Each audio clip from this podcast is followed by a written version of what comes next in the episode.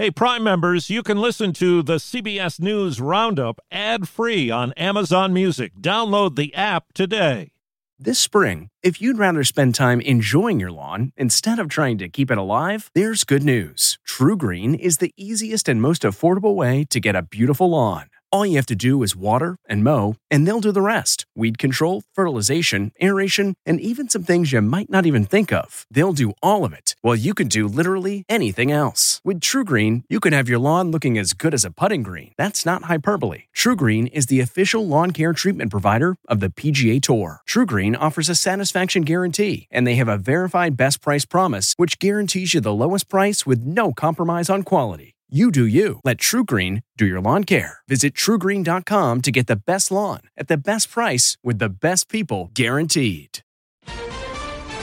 Restrictions eased. We got to get open. I mean, we have to get open. Is it too risky? That would leave us vulnerable to a second wave. Biden sex assault claim. His campaign has said this allegation is completely false. Good morning. I'm Steve Kathan in northern New Jersey with the CBS World News Roundup. Federal guidelines on social distancing expired overnight, and more than 30 states have moved to lift or ease coronavirus restrictions. As CBS's Ian Lee tells us, it's happening in some states where cases and deaths are rising. Texas reported 50 deaths yesterday, its largest single day toll. Governor Greg Abbott defended reopening some businesses today. The strategies that we are using meets doctor approval. Restaurants, malls, and movie theaters can operate at 25% capacity. We're opening to take care of our staff, basically. It's a step in a positive direction. Oklahoma is reopening hair and nail salons today. Friday and Saturday all booked up. And uh, we even have uh, two clients who are going to drive from Arkansas. Arkansas's governor will decide today when salons can reopen. Protesters, some armed, flooded Michigan state capitol demanding an end to the stay at home order. The current state of emergency is not the virus. The current state of emergency is Michigan economy. Governor Gretchen Whitmer extended the closure of bars, theaters, and casinos through May 28. The worst thing we could do is to abandon all social distancing, to pretend like we are done with COVID 19. Ohio has extended its stay at home order for another four weeks, but manufacturing and construction can resume work Monday. Monday. In California, some opponents of the governor's order to close some beaches are headed to court. Michael Gates is the city attorney in Huntington Beach. We're going to be fighting the order on a constitutional basis. Uh, we're fighting for the city. We're fighting for our decision makers here locally who have done a good job managing this crisis. President Trump indicates he might hike tariffs on China. He's been critical of the country's response to the coronavirus and is focused on the theory that it came from a lab, something Beijing denies. White House correspondent Ben Tracy. Back in January and February, President Trump was praising China for doing a good job and for being transparent. He now says that was in part to get the trade deal done and that it's possible that China intentionally allowed the coronavirus to spread. President Trump also said that he has seen credible evidence that the virus actually originated in a lab, but he gave no further details. Vice President Mike Pence toured a ventilator factory in Indiana. He was notably wearing a mask after receiving backlash earlier this week for not wearing one when he was at the Mayo Clinic. Now, President Trump says that he has no problem wearing a mask when he travels to Arizona next week to tour a factory that's making medical supplies. The president is going to get out of the White House for the first time since late March.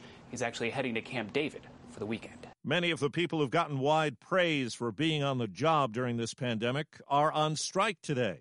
CBS's Wendy Gillette. Essential workers from Amazon, Whole Foods, Target, and FedEx say they'll walk off the job or call in sick, concerned about their company's virus policies and their own safety. They want additional time off work, hazard and sick pay, and protective gear.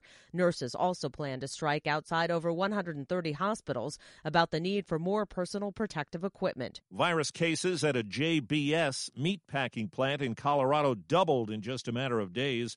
There are now nearly 250. Six workers there have died. The plant reopened last week. CBS's Nancy Cordes is on Maryland's eastern shore, where chicken plant workers are getting sick. Poultry is big business in Maryland, the state's top agricultural product. But here in Salisbury, Dr. Christopher Snyder says it's also the driving force behind a coronavirus spike. They share rides together to work. Um, there's a lot of public transport. They don't have their own vehicles. More than 260 poultry workers have fallen ill in Maryland, 400 in Georgia. In Virginia, workers protested outside a Perdue plant this week, demanding testing and paid time off. We understand that they provide meals for millions of people, but lives are more important right now. Joe Biden is expected to make his first public comments shortly in a TV interview about a sexual assault allegation in the midst of his presidential run.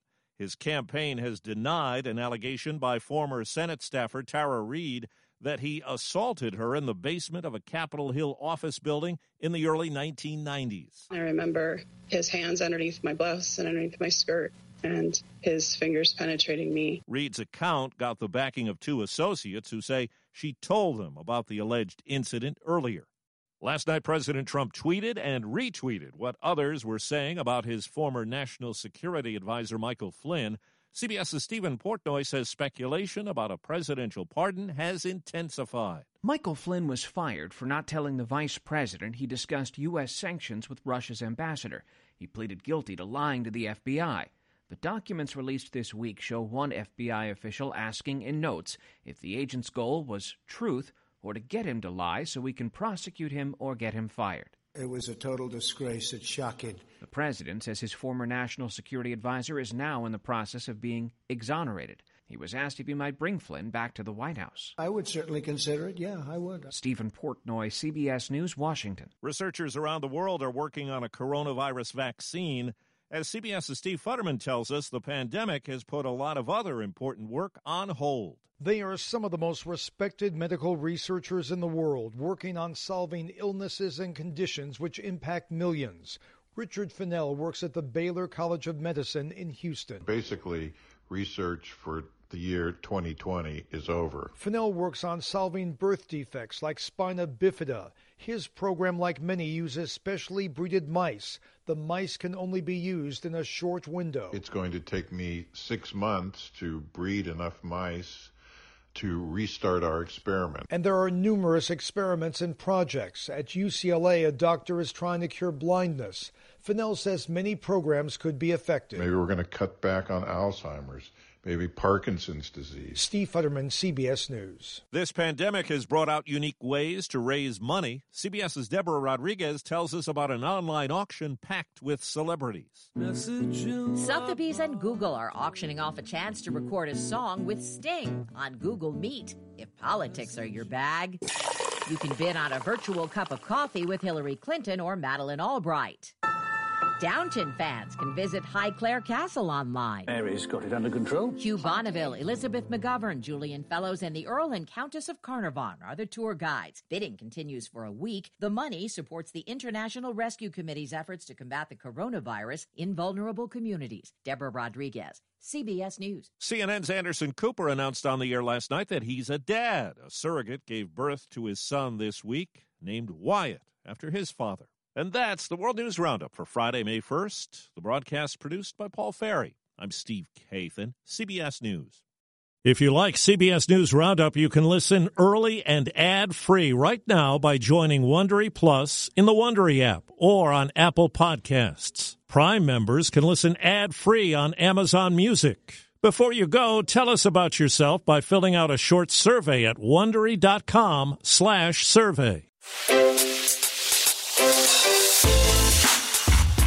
Hi, this is Jill Schlesinger, CBS News business analyst, certified financial planner, and host of the Money Watch podcast. This is the show where your money is not scary and it's not boring. It is a show that's all about you. It's your questions that make it possible for me to provide unconventional and entertaining insights on your money and maybe more importantly, on your life. I'm going to be your financial coach, someone who brings common sense and an insider's perspective on how to manage your money and your emotions. And I promise we are going to have a little bit of fun along the way. Have a question from retirement to career changes to college funding? Just send us an email at askjill at jillonmoney.com. Follow Money Watch wherever you get your podcasts. You can listen ad free on the Amazon Music or Wondery app.